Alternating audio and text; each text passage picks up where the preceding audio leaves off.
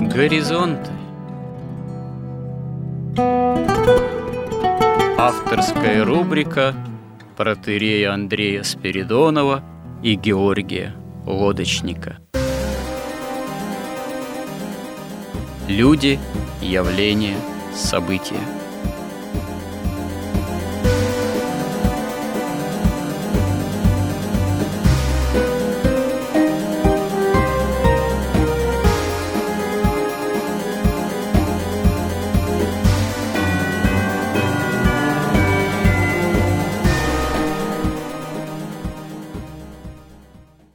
Добрый день, уважаемые радиослушатели. В эфире радио Благовещения и в нашей постоянной рубрике «Горизонты» я, протерей Андрей Спиридонов и мой постоянный добрый собеседник Георгий Лодочник продолжаем наши смысловые и словесные изыскания, предпринимая определенные усилия в русле того, чтобы понять, что с нами, как христианами, происходит в наши дни, какова нас окружающая современность и что такое действительно христианское мировоззрение, миропонимание в наши дни, и насколько вообще окружающие нас реалии могут быть подвергнуты именно осмыслению с христианской точки зрения, и насколько они сами вообще могут формироваться именно в христианском русле в русле христианского миропонимания. Возможно ли это, в том числе для нас, в этой достаточно серьезной мыслительной и разговорной попытке мы стараемся опираться именно на библейское, тоже миропонимание истории как таковой, истории человеческого рода, от сотворения мира, от грехопадения прародителей и истории ветхозаветной библейской и новозаветной истории, частью которой является и современность наша, и последние сюжеты наших горизонтов мы посвятили попытке поговорить о том, что такое есть исконная русофобия западной цивилизации по отношению к русскому миру, по отношению к славянской цивилизации – поговорили об истоках некого тотального лицемерия Запада, о определенной двойственности представителей западной цивилизации, восприятии нравственно-духовных реалий, что действительно хорошо для западного человека, вроде, казалось бы, наследника западноевропейской же христианской культуры, христианских основ – тем не менее, по отношению к представителям других народов, цивилизаций, также христианских, может быть, как, к примеру, Восточная Римская империя исторически, которую мы называем Византией, как Москва, Русь, Россия, как Третий Рим, наследница Восточной же Римской империи, ну, как вообще православие, славянские народы – и здесь очевидно, что веками славянские народы православия рассматривалось для представителей западной цивилизации, к сожалению, и, увы, не просто как какая-то помеха, такой естественной для Запада экспансии, если ее можно было осуществлять, но рассматривались эти наши цивилизации, наша цивилизация как источник ресурсов – как э, новые ареалы, так сказать, которые надо захватывать для грабежа с целью, ну, собственно говоря, удовлетворения собственных потребностей, ну, собственной экспансии жизнедеятельности своей, которая в таком псевдобиблейском миропонимании рассматривается представителями, повторюсь, западной же цивилизации как санкционированный свыше. Хотя это, конечно, не библейское, а в данном случае псевдобиблейское понимание. И совершенно очевидно для нас должно быть, что мы как особая цивилизация, христианская, православная, славянская, русская цивилизация, помимо прямых столкновений с западным миром вплоть до мировых войн, что уже в истории было не один раз, Нуждаемся, помимо технической оснащенности, ну, грамотного использования собственных ресурсов, помимо военной промышленности и правильно хорошо выстроенной обороны и оборонной же промышленности, ну, мы нуждаемся и в духовной мобилизации, духовно-нравственной. Мы в таком случае должны искать соответствие не каким-то западным мировоззренческим стереотипам поведения и миропонимания, а, а должны следовать своему, ну, что называется, к примеру, культурному коду. А культурный код русского народа, если вооружаться именно вот этой терминологией, за последнюю сотню лет был изрядно разрушен, изрядно видимо, в какой-то степени начал утрачиваться, к сожалению. Сейчас, как говорят определенные наши же мыслители, возможно, он начал восстанавливаться, есть шанс на его восстановление. Собственно говоря, в этом залог того, что мы можем под натиском западной же экспансии, ну, западноевропейской цивилизации устоять. Здесь возникают определенные вопросы, как быть, что делать, даже если не рассматривать или рассматривать, кто виноват. И в прошлый раз мы остановились на том, что ну, мы об этом и раньше говорили, и вернулись тоже к этой теме. Нужна полная перестройка в системе образования начиная с самой школы, которая должна воспитывать действительно русского человека, христиански ориентированного, вовсе не какого-то там грамотного потребителя, вовсе не потребителя, потенциального же, живущего свой краткий срок земной жизни в обществе развитого потребления со всеми его проходящими ценностями и главенствующим духом сребролюбия. По сути, для христианина в таком случае этот главенствующий дух есть дух антихристов.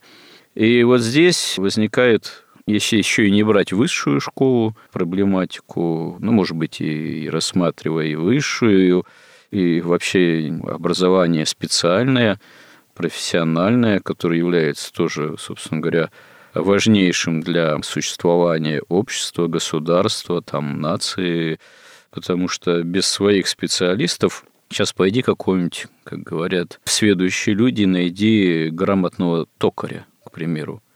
А как выпускать высокотехнологический продукт, в том числе оборонного значения, не имея ну, и в этой области грамотных специалистов. Мы же не можем их по образцу так называемых гастробайтеров где-то пригласить, завербовать э, там, в республиках Средней Азии, или Кавказа за Кавказьем. Сюда, как правило, едут не шибко грамотные специалисты, а своих мы, собственно говоря, перестали уже не первое десятилетие готовить.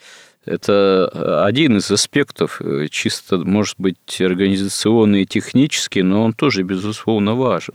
А как подготовить человека нравственно, духовно образованного, нравственно, духовно сложившегося, который действительно будет настоящим русским человеком, как цементировать таким образом саму нацию, если возможно говорить о русской нации, как действительно сложить грядущий русский мир, если он будет иметь место быть, как цельную, духовно-нравственный, цельный конгломерат, где этот духовно-нравственный фундамент. Мы как христиане знаем, понимаем, что он в церкви Христовой и в русской православной церкви. Но как действительно образовать таким образом новые поколения духовно-нравственно грамотными и христиански и образованными ориентированными. Вот поговорим об этом.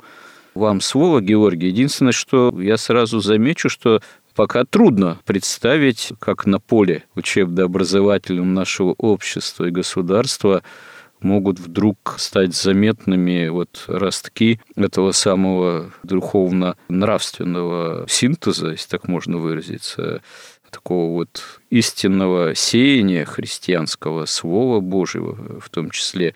Скорее на наших глазах и последние десятилетия до сей поры разворачиваются процессы совершенно иного характера, разрушительного, губительного для настоящего культурного кода русского народа. И даже вот эта вот война на Украине, она, конечно, много чего встряхнула, много чего проявила, но пока рано говорить о том, что она изменила кардинально эти процессы. Что должно происходить, чтобы действительно какие-то благие изменения могли бы произойти, вот в том числе не в последнюю очередь в сфере образования как такового. Давайте мы разделим. Это две разные темы. Вот что преподавать в школе и как это осуществить, это две важные такие сложные достаточно задачи, но их надо все же разделить. И начать надо все-таки, мне кажется, с того, что преподавать. Потому что когда будет понятно, что преподавать, можно будет о том, а как дальше действовать, говорить уже. Поэтому мне кажется, что главная насущная проблема русского народа, церкви, русской цивилизации, вообще православия, проблема всего мира, потому что если не будет возрожден удерживающий теперь, нас ждет концлагерь, антихрист и конец света. Концлагерь электронный имеется в виду. Поэтому необходима новая школьная программа. Эту программу могут создать только церковь или там православные какие-то специалисты, ученые, педагоги, историки, там, физики и так далее, да, но под руководством и при координации церкви. Об общей, так сказать, идеологии мы можем сегодня поговорить. Начал бы я с того, что прежде всего школа должна перестать лгать. Она должна перестать навязывать ребенку ложную картину мира – ту картину мира, которую навязывали большевики. Вот сейчас это буржуазная, олигархическая иерархия тьмы навязывает. Как раз и то, и другое, и либеральная идеология, они готовят человека к этому концлагерю электронному, чтобы он потерял свободу воли, чтобы он был полностью не способен к сопротивлению, чтобы он перестал видеть даже проблески света истины, чтобы он с детства погружен был вот в эту тьму, и его было легко потом, так сказать, обмануть и вживить ему там чип или там не знаю, что еще там они будут делать. Поэтому первое, что нужно школе, перестать лгать. Потому что то, что сейчас преподается в школе, это система тотальной лжи и система тотальной русофобии. Поэтому и школа должна перейти на преподавание прямо противоположных идей, прямо противоположных принципов.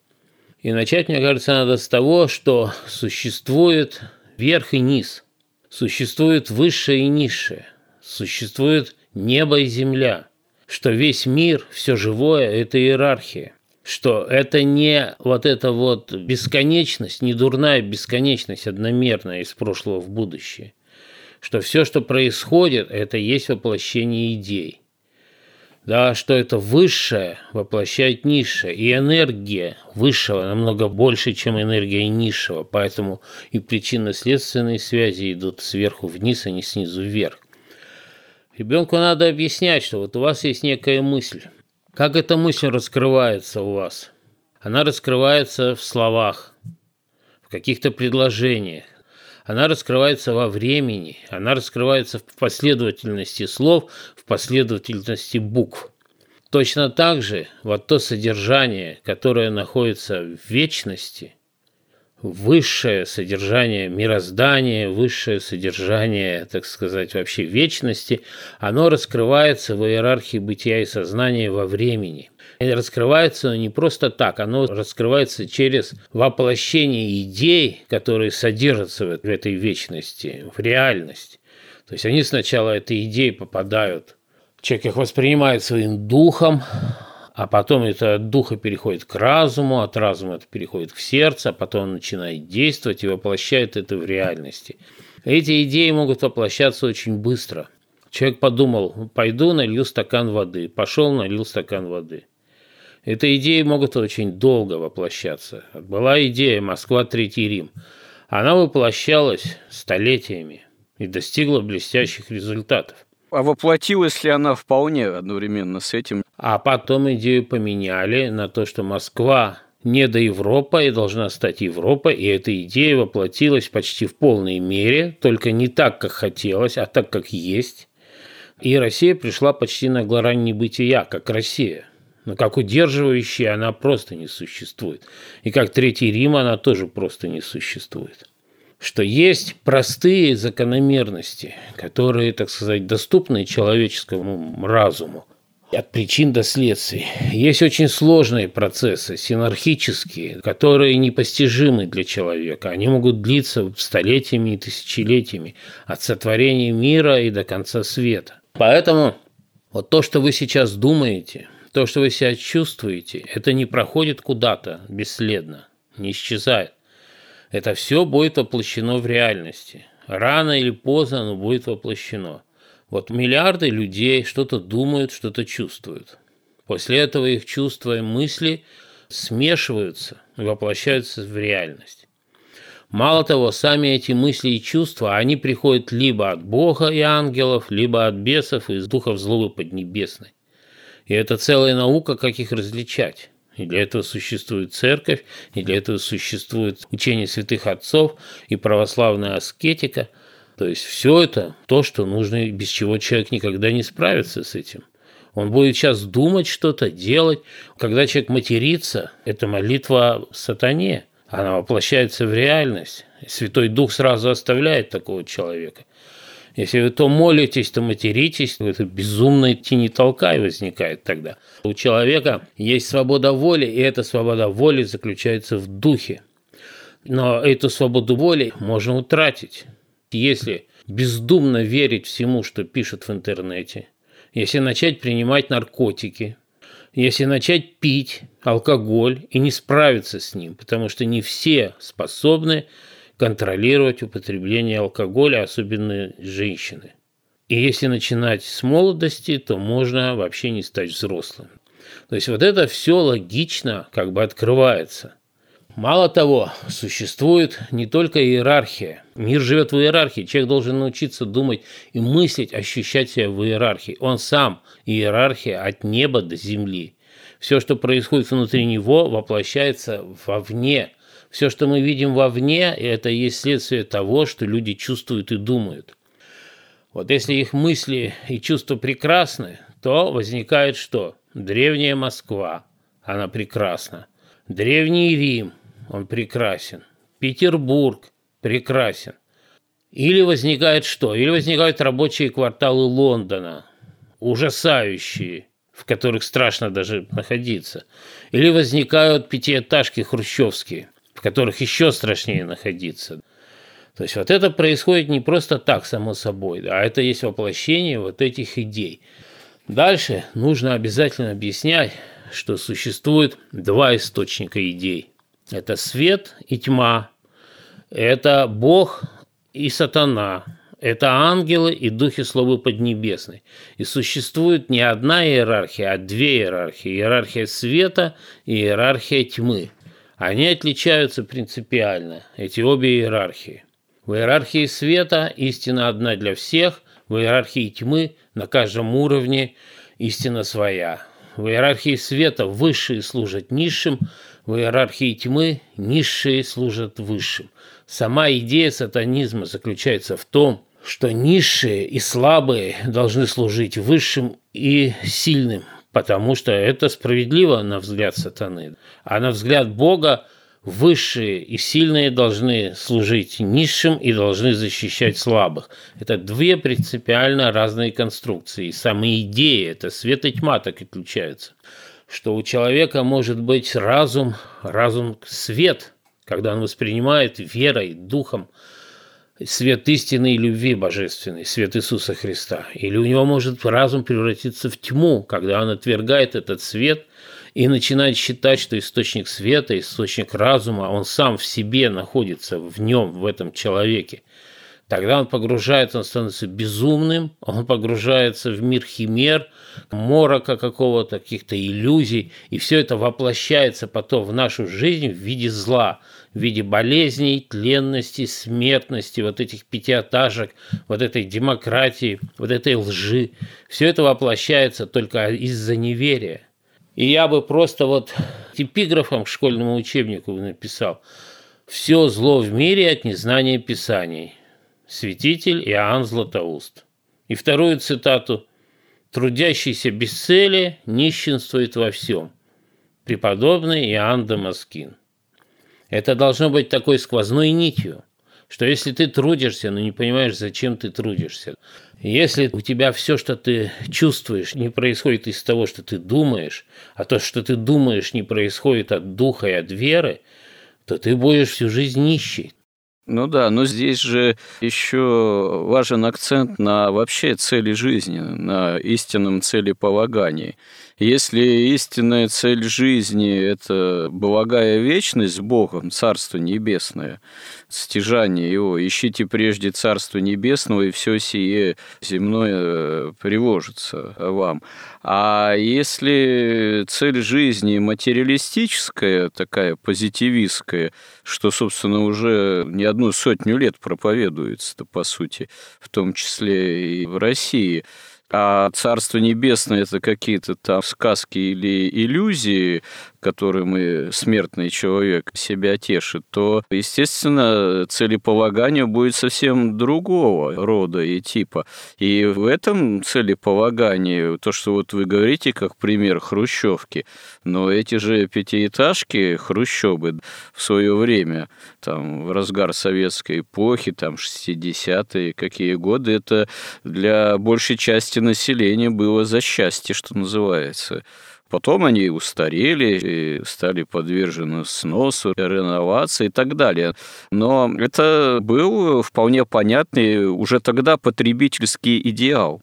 Причем народ, который русский народ, советский народ, там новая общность, как ни назови, который за время революции, после революции и Великой Отечественной войны и так далее, и наголодался – натерпелся и измытарили его, так для него действительно эти пятиэтажки, эти хрущебы были ну, не просто потребительским идеалом, а своего рода неким земным таким счастьем. Это был в минимальной степени, но для многих, наконец-таки, обустроенный быт.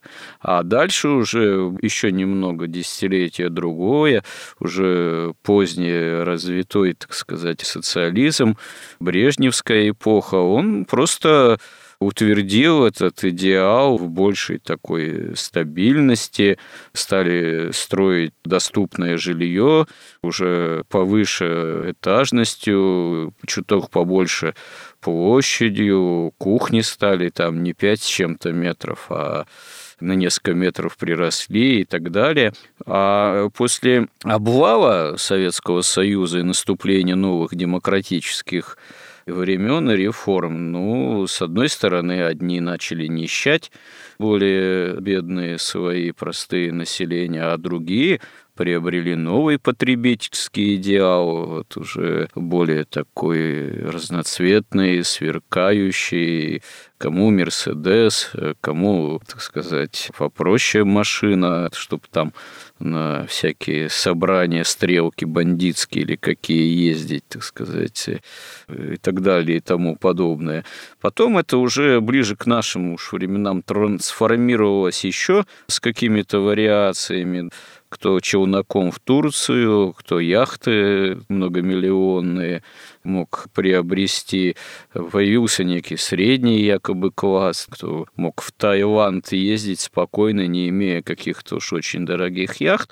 Но вот это все вдруг оказалось со всеми последними событиями последних лет, с экономическими кризисами, ковидами, войной у нас тут на Украине, которую многие рассматривают как чуть ли не начало Третьей мировой, под вопросом. Все это поставлено, стабильность этого потребительского рая на земле под большое сомнение. И вот мы говорим о том, что русский мир, чтобы ему действительно быть новым русским миром, чтобы России устоять, нужен другой идеал. Но как повернуть умы и сердца-то в сторону этого, по сути-то, евангельского идеала от, ну, можно сказать, даже не одно столетие, начиная с 19 еще века, проповеди материализма и такого вот позитивизма в этом смысле и потребительства. Я что-то даже как-то не очень понимаю, насколько это для ума и сердца современного человека как потребителя вообще в целом возможно.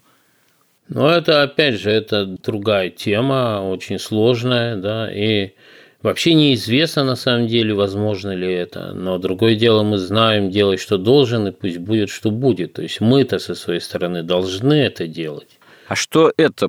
Церковь ведь, собственно говоря, на протяжении последних десятилетий об этом так или иначе на своем уровне говорила и говорит. Мало того, церковь на своем уровне отдельных активных там приходов, бывших общин строила и строит, э, свои какие-то имеет образовательные проекты, там гимназии, воскресные школы, молодежные какие-то там секции, летние там лагеря, даже свои учебные заведения, высшие школы, помимо там духовной академии, семинарии, там Свято-Тихоновский, православный гуманитарный университет, и не он один. Это, собственно говоря, то, что было посредством церкви, то, что было снизу для церкви возможно. Но если брать в глобальном плане весь русский мир, всю Россию, у церкви нет таких ресурсов и таких сил,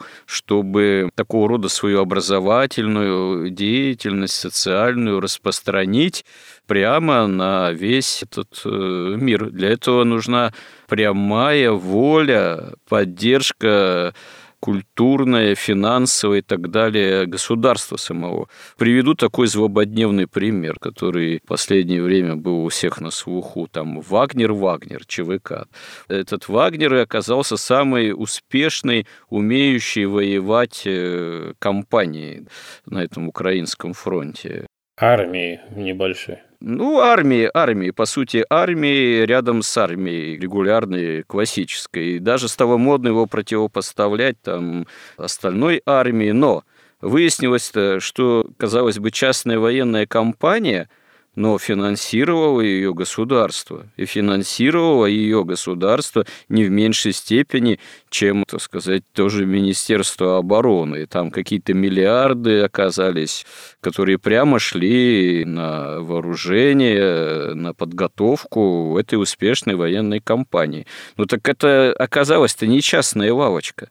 Это вполне себе государственная э, организация. И поскольку имела хорошее финансирование, и там были грамотные менеджеры, грамотные военные управленцы, спецы, тактики, стратегии, технари, она действительно оказалась такой успешной. Я сейчас не говорю там о политической составляющей, там, о том, что вот было там в связи с этим волнение, я имею в виду другую сторону. Я имею в виду, что на самом деле в границах русского там мира, России, русского народа, русской цивилизации что-то сделать для блага всей цивилизации, что имело бы распространение на весь народ, на все общество, на все государство, можно исключительно только по прямой воле, поддержке, э, действия, взаимодействия и не в последнюю очередь финансирования со стороны самого государства. Вот интересно знать, а мы такого дождемся взаимодействия со стороны государства? Или что должна церковь еще говорить?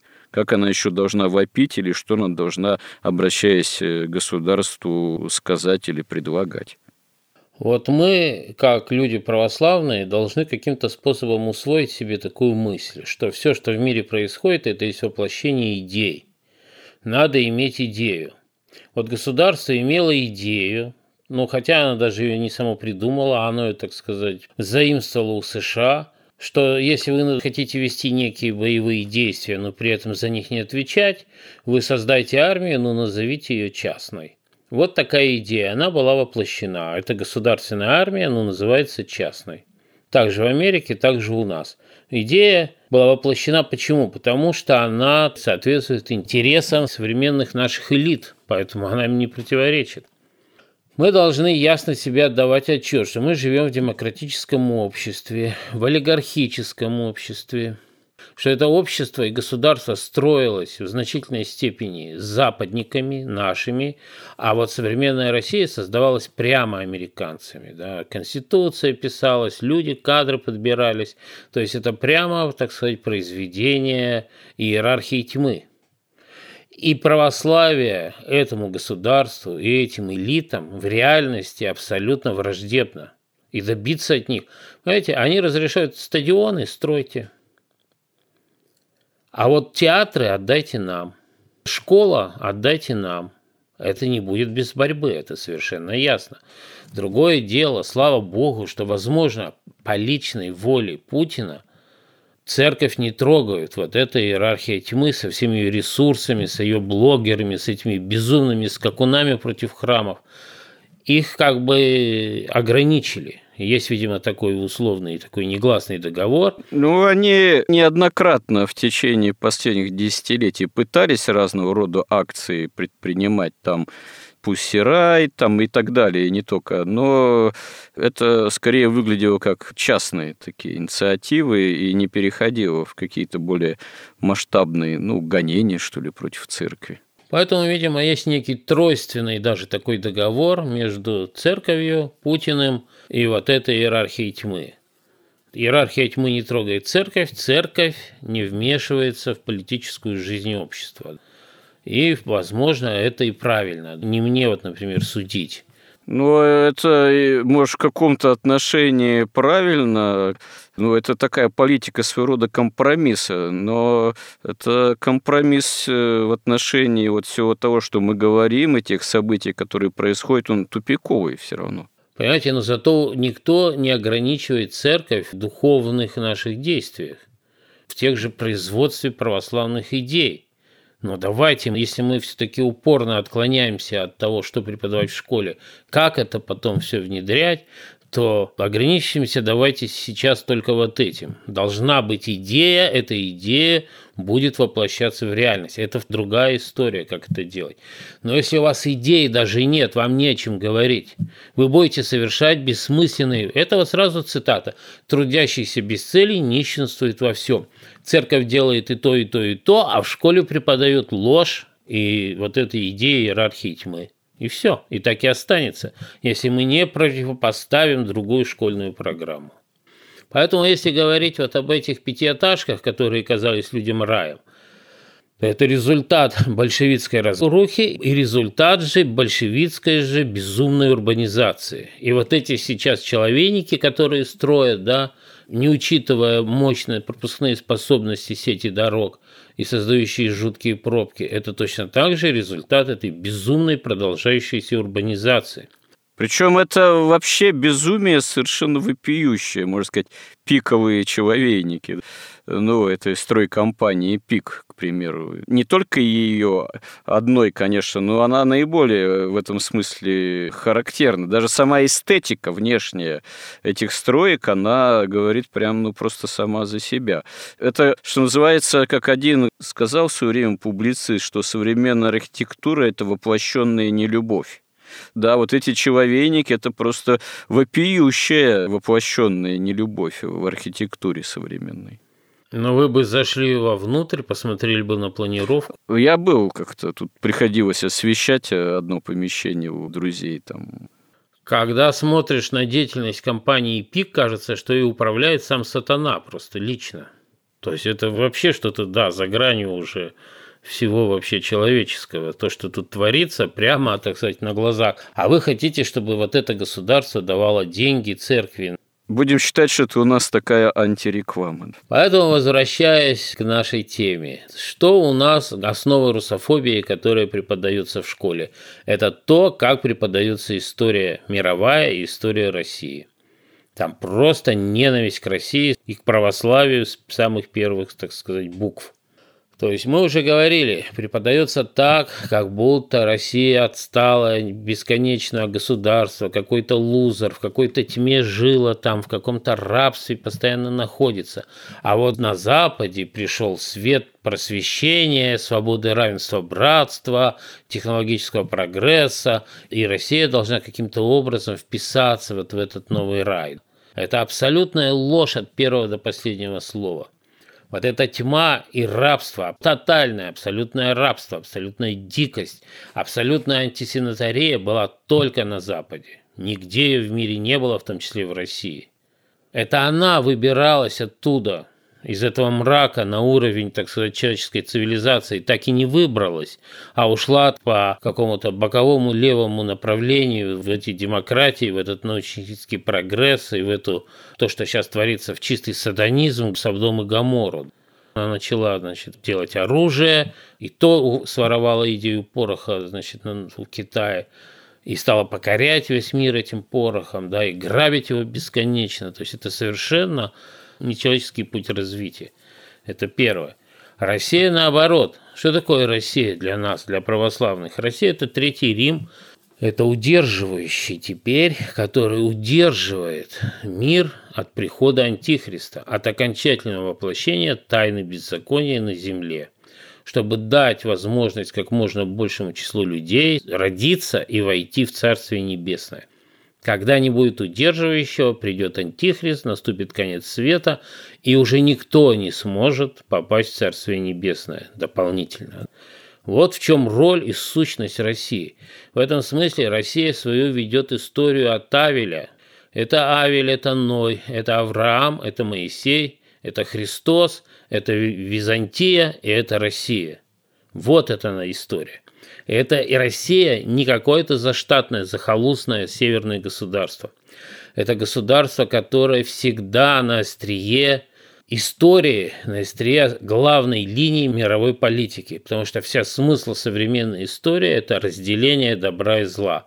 Россия всегда стоит на стороне света, не та Россия, не большевистская, естественно, и не нынешняя Россия, но Россия как идея России, как ее дух, как вот вы говорите – вот этот ее культурный код – это код света, это код удерживающего, это код, который не позволяет реализоваться до конца вот этой тайне беззакония на земле. Да. Поэтому она так ненавистна. Отсюда все истоки русофобии, отсюда вся эта большевистская ложь, вся эта демократическая ложь, вся эта олигархическая ложь. Потому что всему этому настоящая подлинная Россия стоит костью в горле. И понятно, мы должны понимать, что страна пронизана вот этими тайными сетевыми структурами, вот этими масонскими, каббалистическими, там какими-то еще, там, я не знаю, как они же все тайные, мы о них ничего не знаем. Но мы видим, мы видим, что наше государство, оно становится вдруг беспомощным и кротким, когда дело касается интересов русского народа или возрождения России. У нее никак не получается Путин жалуется все время, что его водят за нос, обманывают, но никак не выходит. Но как только дело касается интересов олигархии или интересов той же вот иерархии тьмы, наше государство становится почти всемогущим. Идет война, деньги на Запад выводятся колоссальных, в больше, в два раза, в два с половиной, чем обычно.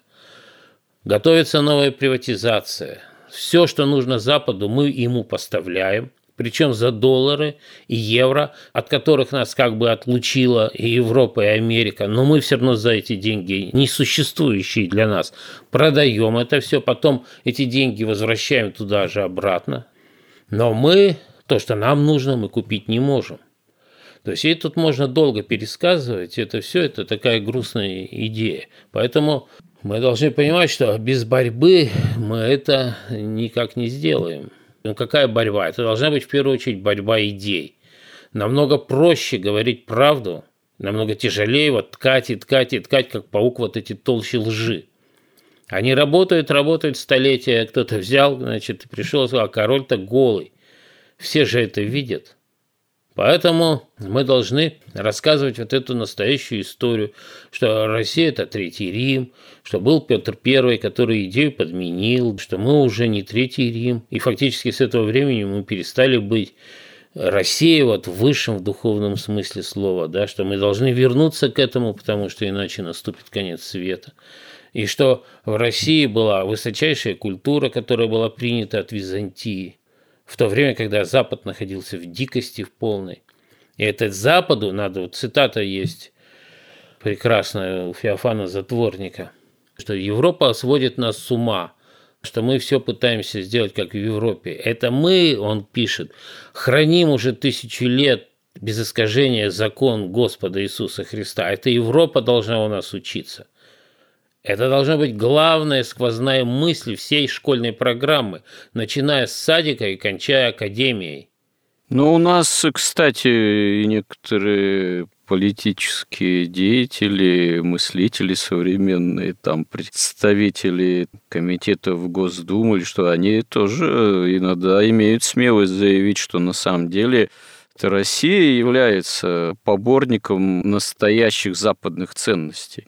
Ну, имеется в виду, видимо, изначально христианских, от которых э, загнивающий Запад уже сам стремится легко отказаться, скорее-скорее, а мы вот, дескать, Россия как раз и перенимает эту эстафету хранения этих вот настоящих ценностей, якобы западных, которые просто по сути являются христианскими хотя они в христианском отношении настолько же западные, насколько и восточно-православные.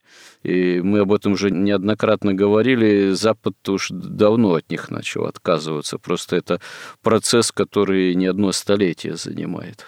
Но это только говорит о качестве советского образования. То есть это просто дикость и невежество наших, как вы говорите, государственных деятелей.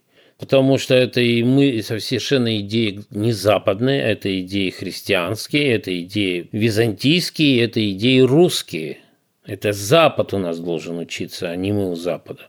Дальше мы можем что объяснять? Что история человечества – это не какая-то дикая, бесконечная вот этот вот прогресс из каких-то там миллиардов лет и в прошлом, в бесконечность в будущем, что вот это вот все само случайно происходит и, и, и случается, что история человечества осмысленно, красиво и симметрична.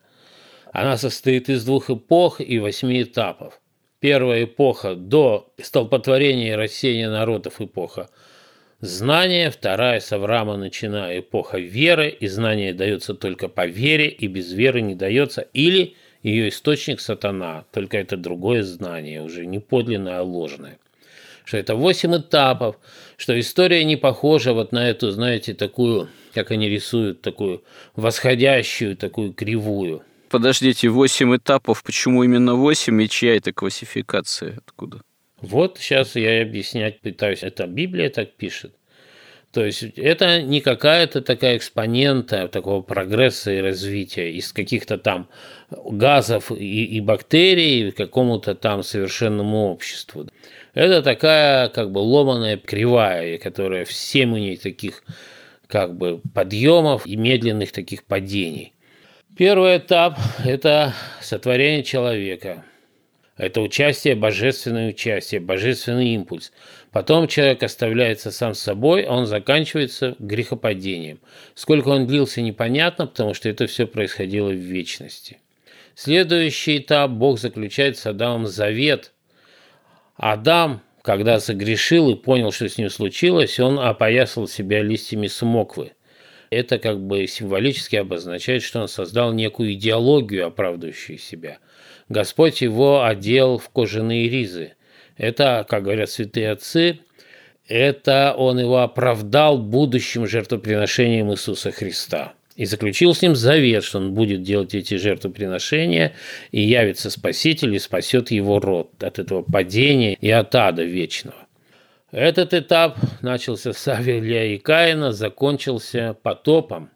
Сохранился один человек, значит, опять же потребовалось вмешательство Бога. Он сказал ему строить ковчег, он его спас, заключил с ним завет, радуга в виде завета, которая сейчас опошлена до вот этих вот гей-там Радуга – это завет был Бога с Ноем о том, что он больше никогда не будет топить человечество если так кратко.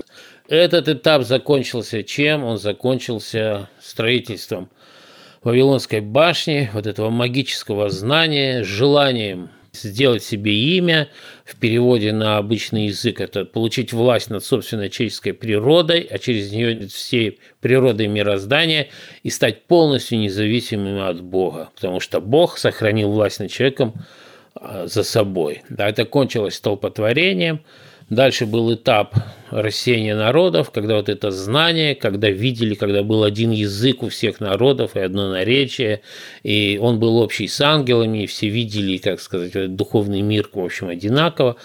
Все это забылось, распалось на много разных религий, в которых есть общий отзвук, типа зороастризм, индуизм, там Древняя Греция и там так и дальше. Дальше наступила эпоха Авраама, эпоха веры. Господь избрал Авраама, провел его в веру, заключил с ним завет. Мы сейчас не говорим о каббалистах, которые вообще исключили вот этот этап растения народов, а делают вид, что Авраам был один из строителей этой башни, и он родоначальник магии и каббалы. Чем закончился этап завета с Авраамом? Пленением еврейского народа, народа веры в Египте. А Египет – это магическая цивилизация была. Следующий этап Моисей. Бог выводит еврейский народ из египетского магического плена, дает ему землю обетованную. Чем заканчивается этап? Распятием Господа Иисуса Христа. Господь воскресает, и наступает следующий седьмой этап – христианство – всемирная мистерия, разделение добра и зла, потому что с этого момента возникает Царствие Небесное. Господь сходит в ад, забирает праведников, и кто хочет, уходит с ним в Царствие Небесное. И с тех пор начинает наполняться Царствие Небесное. И Россия тут как раз удерживающий, который, так сказать, держит вот эти вот ворота открытыми, двери в Царствие Небесное. Он не дает их захлопнуть сатане. В этом вся суть русской цивилизации, русского кода, русской истории. И последний этап, восьмой, это будет уже Царствие Небесное и обожение человека и творение через человека по благодати, по божественной. Это будет уже восьмой этап, и он будет, так сказать, доступен не всем, а тем, кто попадет в Царствие Небесное. Остальные просто останутся под властью сатаны и бесов. Но это вы наметили как бы такую дали исчерпывающую классификацию духовно-нравственных смыслов, этапов всей человеческой истории в соотношении с шестодневом фактически. Седьмой день – день покоя Господа, Творца, а восьмой день – это уже да, эсхатологическое разрешение всей земной истории и творения Божьего, наступления новых землей и нового неба. Да, безусловно, это есть в том числе такая вот именно основная историосовская христианская классификация, возможно, вот, э, ну да, этапов всей истории человечества применительно к вечности. И, безусловно, значение русской истории, русской цивилизации в этой классификации имеет э, особое место особое значение имеет. И да, если мы говорим вот об основной ценностной иерархии и понимании самой нашей истории, именно такой взгляд, он ну, и должен иметь место и быть фундаментом истинного образования русского. У нас уже эфирное время завершается. Я хотел одну мысль только еще закончить одной мыслью, что если читать вот эту историю библейского человечества, то видно, там возникают разные направления, отклонения, ответвления человеческой истории, но Библия о них забывает. Она говорит, что возникли эти народы, и о них ничего не говорит. История человечества есть история церкви. И Россия – это как раз важнейшая часть этой церкви. Хорошо. Я думаю, мы в следующих сюжетах э, эту неисчерпаемую тему не то что попытаемся исчерпать все-таки, но я думаю, продолжим во славу Божию. Спасибо всем, кто с нами, кому интересны эти наши разговоры и кто нас э, поддерживает. Благодарим за всяческую помощь. И храни всех Господь. Горизонт на радио Благовещение.